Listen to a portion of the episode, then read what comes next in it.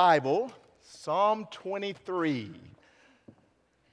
Psalm 23. You got to deal with me a little bit because I have got a sinus infection, so we're going to hack our way through this sermon together. But as Brad told me, he said Psalm 23 is so good, even a bad preacher can have a good message.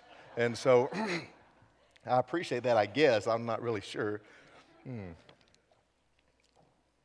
I wonder how often we surf across Scripture without really pondering the message inside of it, especially scripture that we know so well. I imagine most could stand up in this room tonight and you could quote the 23rd Psalm. Not because you have tried to memorize it, but simply because it, it has been expressed to you throughout your entire life. You have heard sermons preached on it. You have gone to uh, funeral services, and it's always the message uh, of a funeral service. And so, as you go through life, the 23rd Psalm has just been a part of your life from early on. But I'm afraid if we're not careful because of that, we can miss the significance. We can miss the value. Psalm 23 is an incredible psalm, not just because it is well known or, or famous, if you will, but it is incredible because it teaches us so much about the Lord and the God that we serve. There is much encouragement in the 23rd Psalm. So don't just believe that you, you already have it all figured out. Let the Lord speak to you through His Word tonight. There's two headings that I find to the 23rd Psalm. The first is that it is a, a psalm of confidence. It is a psalm of privilege. It is a, a, psalm that, that we look to God and we are confident because of what He has done for us. You'll notice this psalm is not a prayer. David is not saying, Lord, would you be my shepherd? Lord, would you meet my needs? Lord, would you guide me? That, that's not his heart. His heart is, God, this is who you are. You are the shepherd. You are the one who meets my needs. You are the one who guides me. And so, Lord, I am honoring you because of that. Lord, I have confidence in you because of that. And so we could say it is a psalm of confidence. We could say it is a psalm of faith. Remember what faith is? Hebrews 11 1. Now, faith is the assurance of things hoped for, the confidence of things not yet seen.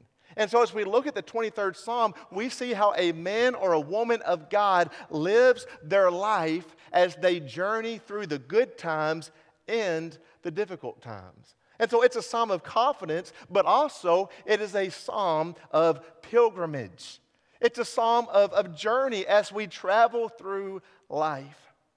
This last week, we were able to get a little getaway and we went to Branson. And on Tuesday, we decided to go from Branson to Springfield. It's about a 45 minute trip, and we were going to eat at Lambert's. Anybody ever eaten at Lambert's? That's good stuff now. I love it. They, they throw, if you haven't been, they, they have these hot rows, and the guy comes out with a little cart, and it's a big restaurant. And if you want a row, you raise your hand. And they just throws it across the, the restaurant to you. And so my boys love to play catch. And so every time that little guy came out with a cart, they were waving at him, and he'd throw it, and they'd take one bite, and they'd wave their hand again. we had a pile of rows. We were kind of wasteful. I hate that. But, but so we were making this, this journey, and for a family from Longview, man, it, it's constantly, you're going up the Ozarks and down, up and down. It's just beautiful. I mean, you're constantly going up and down as you make this, this beautiful journey through the mountains and through the, through the hills.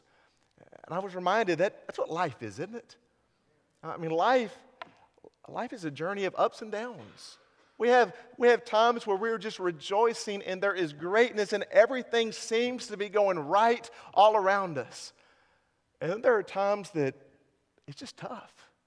I mean, there's sickness, there's, there's, there's cancer we're talking about earlier, and there's all these things that just, it's, such a valley, it's such a depth, it's such a, a low point that just rips at our heart. Life is a journey of ups and downs. And so through the pilgrimage, we learn how to live a life that honors God. We, learn how to live and navigate this life. The Israelite people were used to pilgrimage. When Abraham started, what happened? Well, God sent him out to uh, travel to a land that he did not know. And then the Israelites went to Egyptian bondage. And then for 40 years, they were wandering around on a pilgrimage looking for the promised land. They were passing through. They were looking forward to reaching the land that God had promised. And along the journey, they were staying focused on God. They were faithful to Yahweh throughout all of it. And we're reminded that where one is now is not where one is heading. That was true for the Israelites, and it's true for us tonight. Where we find ourselves today, we're just on the journey. This is not our destination. We are just traveling through. Theologians call it this, they call it, and I like it, the already but not yet. You know what that means? In the Christian life, we have already experienced so much goodness of it. We're being restored to the Lord. Our soul is being transformed to be more like God. We're learning to love others, not out of a selfish love, but out of a true, agape, if you will, sense of love. But even with that in mind, we still know it's not yet, don't we? Because we look at our life and we see the sin and we see the struggle and we see the rebellion. And so we, we realize that Christ has come and our life is being transformed already in this moment right now. But yet there is so much more to come that we long for, that we look forward to as we make this journey. We see the brokenness and the incompleteness of our life. We live as strangers in a strange land, travelers on the way, not at home here, but testifying to the realities of the future. And so, what the psalm does is it gives comfort to those on the journey. Wherever you find yourself tonight, this psalm gives comfort. It may be that you find yourself tonight and you're in a low spot, you're in a valley. Maybe you, have lost a, a loved one recently and you're working hard and you're trying to put the smile on and keep on going, but every day it's as tough as it was the day before. Maybe you've got a loved one who has cancer and it is ripping you apart to see them go through it. And every day is difficult. There's encouragement in this psalm. Maybe you've got a, a son or a daughter who is rebellious, and you pray for them and you lift them up before the, the throne room of God, but yet it just seems like nothing's happening. And it's hard for you not to lose faith and lose trust. There's encouragement in this psalm. Maybe there's financial problems. Maybe there's marriage problems, relationship problems, job problems. Whatever. Maybe you find yourself and you're just in a good spot right now. Praise God for that. Maybe you look at your life and uh, everything's going well. Or maybe you look at your life and a tree fell on your swimming pool yesterday. I mean, you, you never know what life throws at you. But wherever you find yourself in life, there's encouragement in this psalm. So, so what does it show us? Well, the first thing, and you'll know this, nothing new. The first thing is the Lord is my shepherd. We've heard that so many times, I'm afraid it loses its excitement to us. But shepherd is the most comprehensive and the most intimate metaphor that we have yet encountered in the Psalms. You see, a shepherd was considered the lowest of all work. Uh, when, when a family needed a shepherd, you know who they sent out? The youngest son. We see that with David because it was a job that nobody wanted. Nobody wanted to be the shepherd. It was a thankless, endless job. They would go out, they would be with the sheep day in and day out night after day after night after day. They would be out with the sheep when the weather was pretty, and they would be out with the sheep when the weather was awful. It was a task that was never ending as they labored to nourish and to guide and to protect the sheep. And so we would ask ourselves who would want this job? Who would want this task? Who would want this responsibility? But in Psalm 23, we see this is what God has done for us. He has chosen to come and be our shepherd and to take care of us and to nourish us and to protect us and to guide us. Oftentimes in the psalm, there is the, the more distant king. He is our king. We praise God for that. He is our deliverer. He is our rock. He is our fortress. He, he, is our shield. All of these things, but those are outside. Now we have the personal relationship, the day by day living, where we see that God is not a foreign king or a foreign fortress, but God is a personal shepherd in our lives. And we should thank God for that. Uh, automatically, there is references that come up to the New Testament where Jesus is talking, and this is Luke 15, he's talking about a good shepherd. And he says, a good shepherd goes out and say he has 100 sheep, and one is missing. What does he do? He leaves the 99. He goes and finds the one missing sheep. And when he finds it, lovingly, he throws it on his shoulders. He comes back into his home. He calls his neighbors, his friends, his families, celebrate with me because this sheep was lost, but now he's been found. Oh, what a good shepherd we serve. John 10, Jesus says, I am the good shepherd. What does the shepherd do? The shepherd gives his life for the sheep. Do you realize that we were purchased? The shepherd purchased us with his own blood. The wrath of God was destined for us because of sin, but Jesus took our spot, and in doing so, he purchased his sheep so that he could come in and be their shepherd. And so it says, The Lord is my shepherd. And I want you to notice an important part. I circled this in my Bible. The Lord is what? My. That's so important. That makes all the difference. The Lord is shepherd, whether he is your shepherd or not. That is the quality and the character of God. But what matters for your life and for my life is that we can say, He is my shepherd. He is my shepherd. He takes care of me. He leads me. He guides me. He protects me. Can you say tonight that the Lord is my shepherd? All right, so what does it mean? He's my shepherd. So what does that mean? Well, number one, it means that my needs are met. The Lord is my shepherd. I shall not want. Sheep in themselves, they are the most helpless of animals. They're helpless. They cannot provide for themselves, but when they have a shepherd, he takes care of their needs. We belong to the one who is self sufficient who is utterly unchanged by time and who lacks nothing. He is sufficient for all things, and He will provide for us. now we look at it, it says, The Lord is my shepherd, I shall not want. What does that not mean? Well, it doesn't mean that we get everything we dream of. Doesn't mean that you want the new car, the new house, whatever it is, you're going to get it, but it means that we will have our needs met. And I believe even more than needs, it goes on to talk about green pastures and quiet waters. The Bible talks about a good father who loves to give good gifts to his children. Have you experienced those good gifts? That's from a good shepherd. Uh, uh, our shepherd is not stingy, he's not tight. See, I'm tight. Well, I'll just tell a little story on myself. We went last fall, we went to the beach in Destin. And one day we decided to go to Shakes. It's like an Andy's. Y'all to the new Andy's? It's kind of like Andy's. And so we walk up, and I am looking at the menu. And I notice on the menu, you can get a small for $5.25. And a small is about this big. I mean, it's very small. Or you can get a large for $8.25, and the large is big, okay? Plenty in the large. And so I go to the boys and I say, Boys, let's, let me teach you something. Let's save a little money.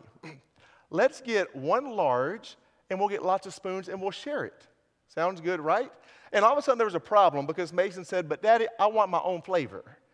Right? And I said, Okay. And I thought for a minute. And I said, Here's what we're going to do everybody picks a flavor and we add it to the large and then we just enjoy it together. Okay? And I'm thinking, I have beat the system. I have figured it out. This is going to be good. And so I say, Mason, what flavor would you like? And Mason says, Daddy, I want raspberry. Okay? Maddox, what flavor do you want? Maddox says, Daddy, I want hot fudge. And then Brittany and I, we like Reese's peanut butter cups. and so we, I walk to the, the, the lady and I say, We want one large, and we want it to be a raspberry with hot fudge and Reese's peanut butter cups. And she looked back at me and she said, Are you sure?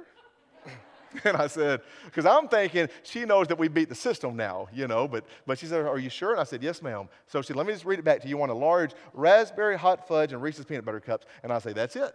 She said, okay. And so a few minutes later, it comes out, and I get, I mean, it is a big cup, and we go, we sit down on the picnic tables, we got our spoons, and Max is the first one, and he gets a, a chunk of it, he puts it in his mouth, and he, you know, he does this number, and then a few seconds later, he spits it out. I said, babe, what are you doing? He said, Daddy, that is nasty. I said, oh, it can't be that bad. And have you ever eaten something and you're trying to pretend it's not bad, but you know it is? right? Somebody cooks, maybe your wife cooks, and it's terrible, but you're trying to chew through it. Don't, don't look at them. But, and so I get a spoonful, and I'm, it's bad. I mean, it really, just the flavors, the flavors are not mixing, but I'm trying to go with it. And so Mason gets a bite and he spits it out. And I need, I need mama to come over and swallow this through so we can push on. But she comes over, she takes one little bite and she says, That is awful, throw it away. And so I was trying to save money, but now I've got to go buy four more. And so now I've spent over $30 on a few cups of ice cream. I'm tight. I'm not a good, I'm not good with that. But the Lord comes and we see that our needs are met. Our needs are met. It reminds me of, we looked a, several weeks back on a Wednesday night of Elijah, where he is forced to depend upon God.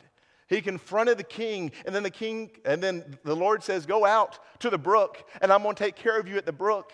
There's a drought, there's no water, there's no food, but Elijah is at the brook, and water is constantly there for him. And the Bible says the ravens bring bread and meat every morning and every evening, just enough for the meal.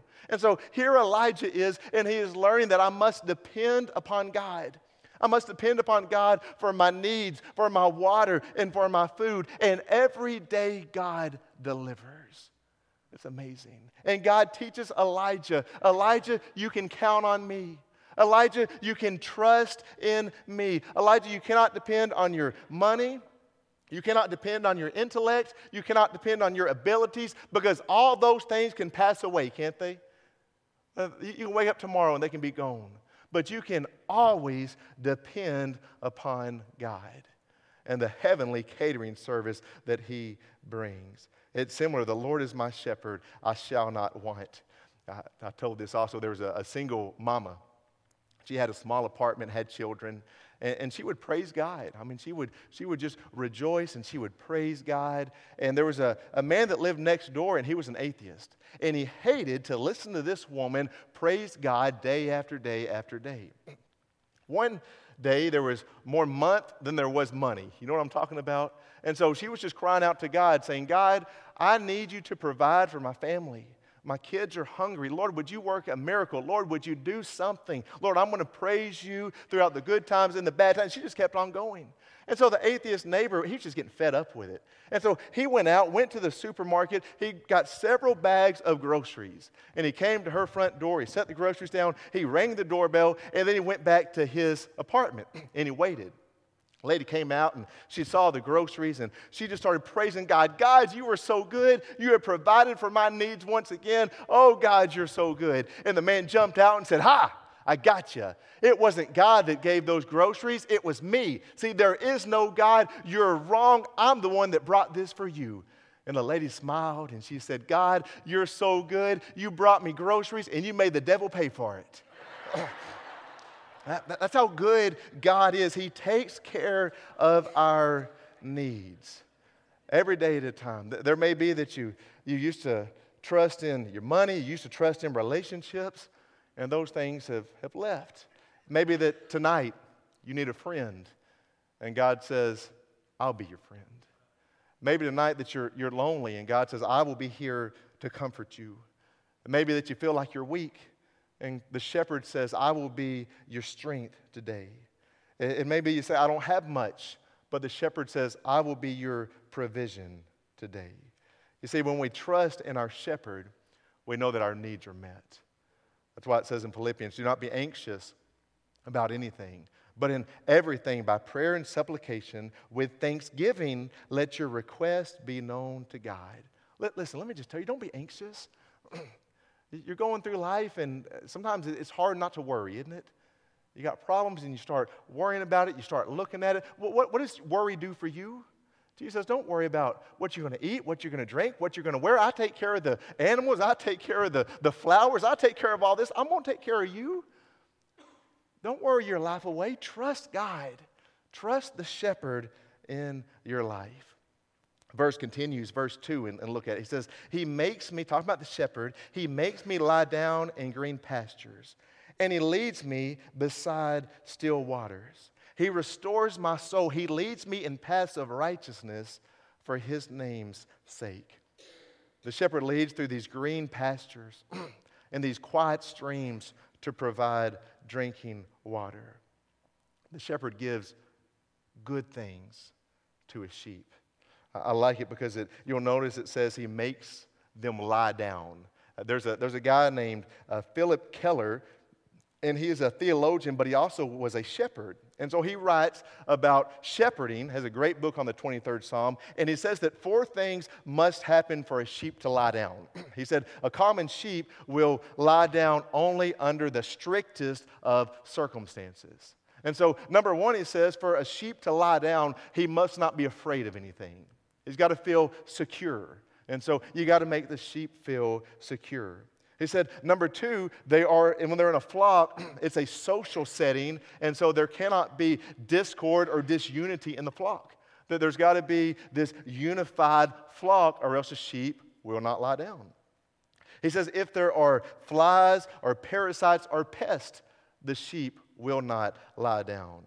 And lastly, if, if the sheep does not know that he's got plenty of food around him, a sheep will not lie down. And so, in other words, the sheep has to be totally comforted. He has to be totally dependent upon the shepherd. And when he knows that the shepherd is good and the shepherd will take care of him, that is when and only when the sheep will lie down. In our life, only the shepherd can give that to us. Only the shepherd can give you that completeness, that, that wholeness, that sense of well being where you don't have to worry. You know your needs are going to be met. You know from the scripture that we're to have unity in the body of believers. You know that the pest, the demon, doesn't have a chance in your life because the Holy Spirit lives within you. And so, because of the gifts that come from the shepherd, we are able to lie down and rest. I love it because the 23rd Psalm, it, starts at this moment to where we're able to rest. It's not talking about do. So much of, of Christian work is about activity and it's about do this, do this, do this. But in the 23rd Psalm, it is God provides for his sheep and then he allows them to rest. You know what some of, some of you need? You don't need one more thing to do. You don't need one more activity on your schedule. What you need is to rest in the shepherd. For some of us, man, we're going, we're going so much, just not eating nothing. Every night there's one thing to go to, there's something else to go to, there's something else to go to. And because we are so busy, we cannot rest in the arms of Jesus. And so he says, I'm taking care of you. I'm giving you food. I'm giving you waters. I'm giving you pastures. I'm taking care of your needs. So come and rest in me. For some of us, what we need to do is to clear out our schedule. Matthew 11 says, Come to me, all who labor and are heavy laden, and I will give you rest. Notice that the quiet waters where they can just sit. He also renews them so that they know in the presence of God it is good and it is worth living. He offers spiritual refreshment. You ever get a, a point in your life where you just need to be refreshed? You ever just feel like you're just, you're just tired? Sometimes just living the Christian life can be exhausting, can it? And we need to be refreshed. It says the, the Lord, the shepherd, refreshes them, He renews them. well, how do we find that? Well, I believe one way, I hope tonight, for me, when I'm studying the Word of God, it renews me. I hope it does for you too. I hope when we study God in His character and the way that He wants us to live our life, I hope there's a renewal inside of our heart. Whether that is a corporate setting or an individual setting, when you're at home in the morning and you're studying the scripture, there ought to be a renewal in that. Maybe you're renewed just by the beautiful weather outside. And you go outside, and the last few days have been so beautiful, and you look around and you just stop and you say, God, you are so good. You, ever do that? You ever just stop and say, God, you are so good? Lord, this is, this is awesome. And there's a, a renewal within your heart. Maybe there's a, a renewal through work. I believe the Bible teaches that when we work and we do a good job and we look back and the task is accomplished and we say, mm, that feels good, doesn't it? There's renewal through it. Maybe there's renewal even through defeat. You think about the way that you, you face defeat and then you're renewed by the fact that there is so much more that this life does not even have to offer. My life is more than my accomplishments, it's more than my talents, it's more than my abilities. So even though I just faced defeat, I can still stand and be renewed by how good God is. There's a renewal that comes through the Lord. Phillip Keller talks about how a sheep, especially a heavy sheep with a, a, a, thick coat, would go and they would, they would find these little hollow points to lay in. And so he would go and he would get in this little hole, and oftentimes what would happen is they would lose their balance and they would end up flat on their back. And so they're on their back, and somehow the gases inside their stomach begins to rise, and they begin to lose uh, feeling and use of their legs. And it's only a matter of three or four hours before the sheep will die. And so what has to happen is the shepherd will come and renew the, the sheep. It's called a cast sheep. And so the shepherd will come and set them back up on their way to life. And he says this may be the reference that Jesus is talking about. That maybe in our spiritual life, there's a time that we're just on our back and we don't know what to do. We can't get up. We don't know which way to turn. And it takes the shepherd to come in and to set us back on the journey of life. The Lord is my shepherd. I shall not want. The next thing I see is that he directs our path. He directs our path. You see, sheep are foolish creatures. In fact, some would say they're some of the most stupid animals on earth. I wonder why we are called sheep so often in the Bible. You ever think about it? One aspect of their stupidity is seeing that they, they wander away so easily. The, a shepherd will take sheep to a great pasture with water, and a sheep will often wander away, and shepherd will have to go and bring the sheep back to where they're supposed to be. Isaiah 53, it says, All we like sheep have gone astray. We have turned every one to his own way, and the Lord has laid on him the iniquity of us all.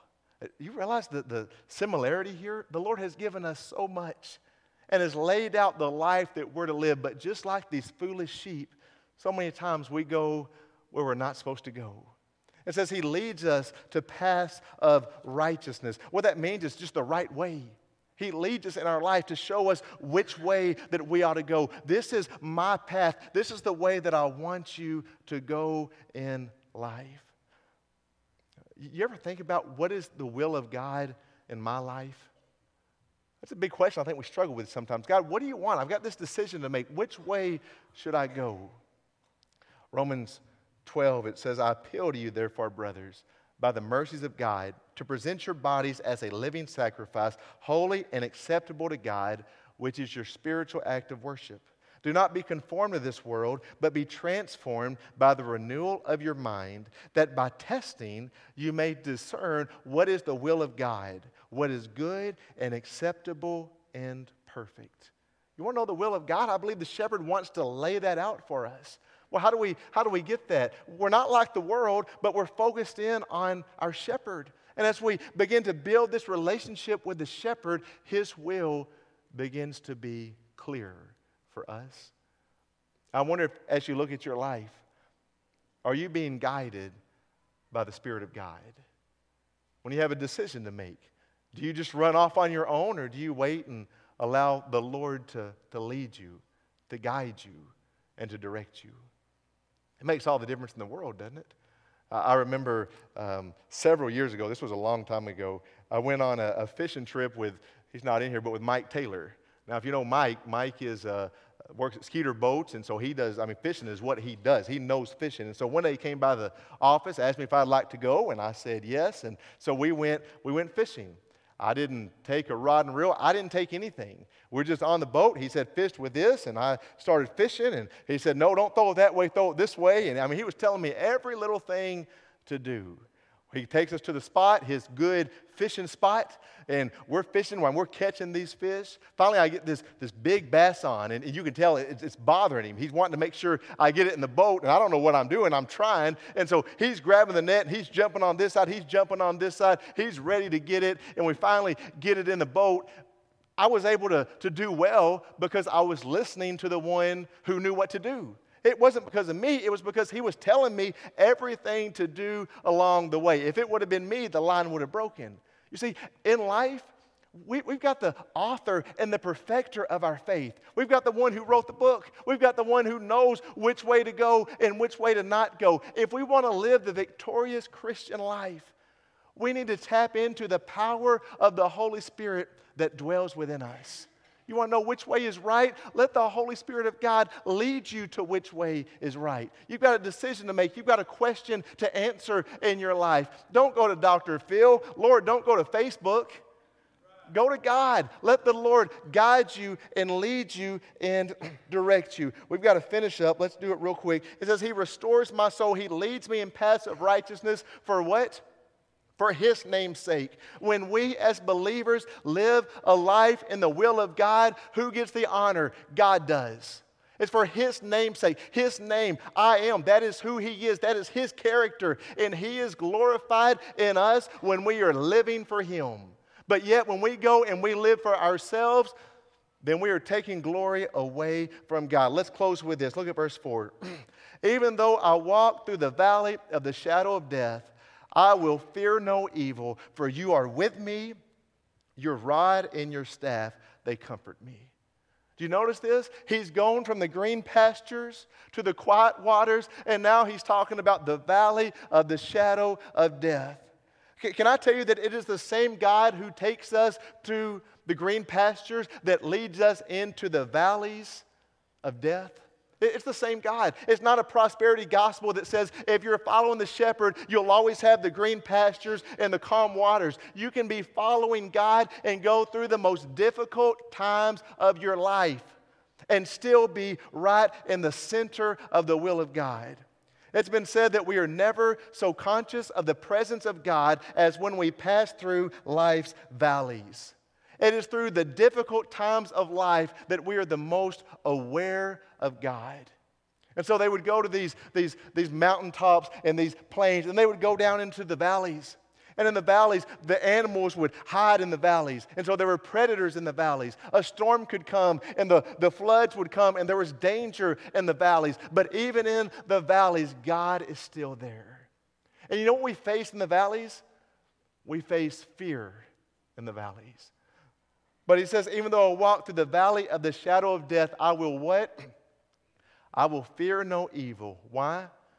Because you are with me. Listen, let, us close with this. As long as God is with us, we don't have anything to be afraid of. There is nothing in life that we are to be afraid of because we know that God is with us. I know that's tough. I mean, I still have times that I'm afraid, but I shouldn't. You shouldn't. God is bigger than anything you're about to face. So I want to ask you to close your eyes. I want you to think about this. I want to just encourage you for a minute this evening. What valley are, are you facing? What's the difficulty in your life? What's the struggle that you're up against?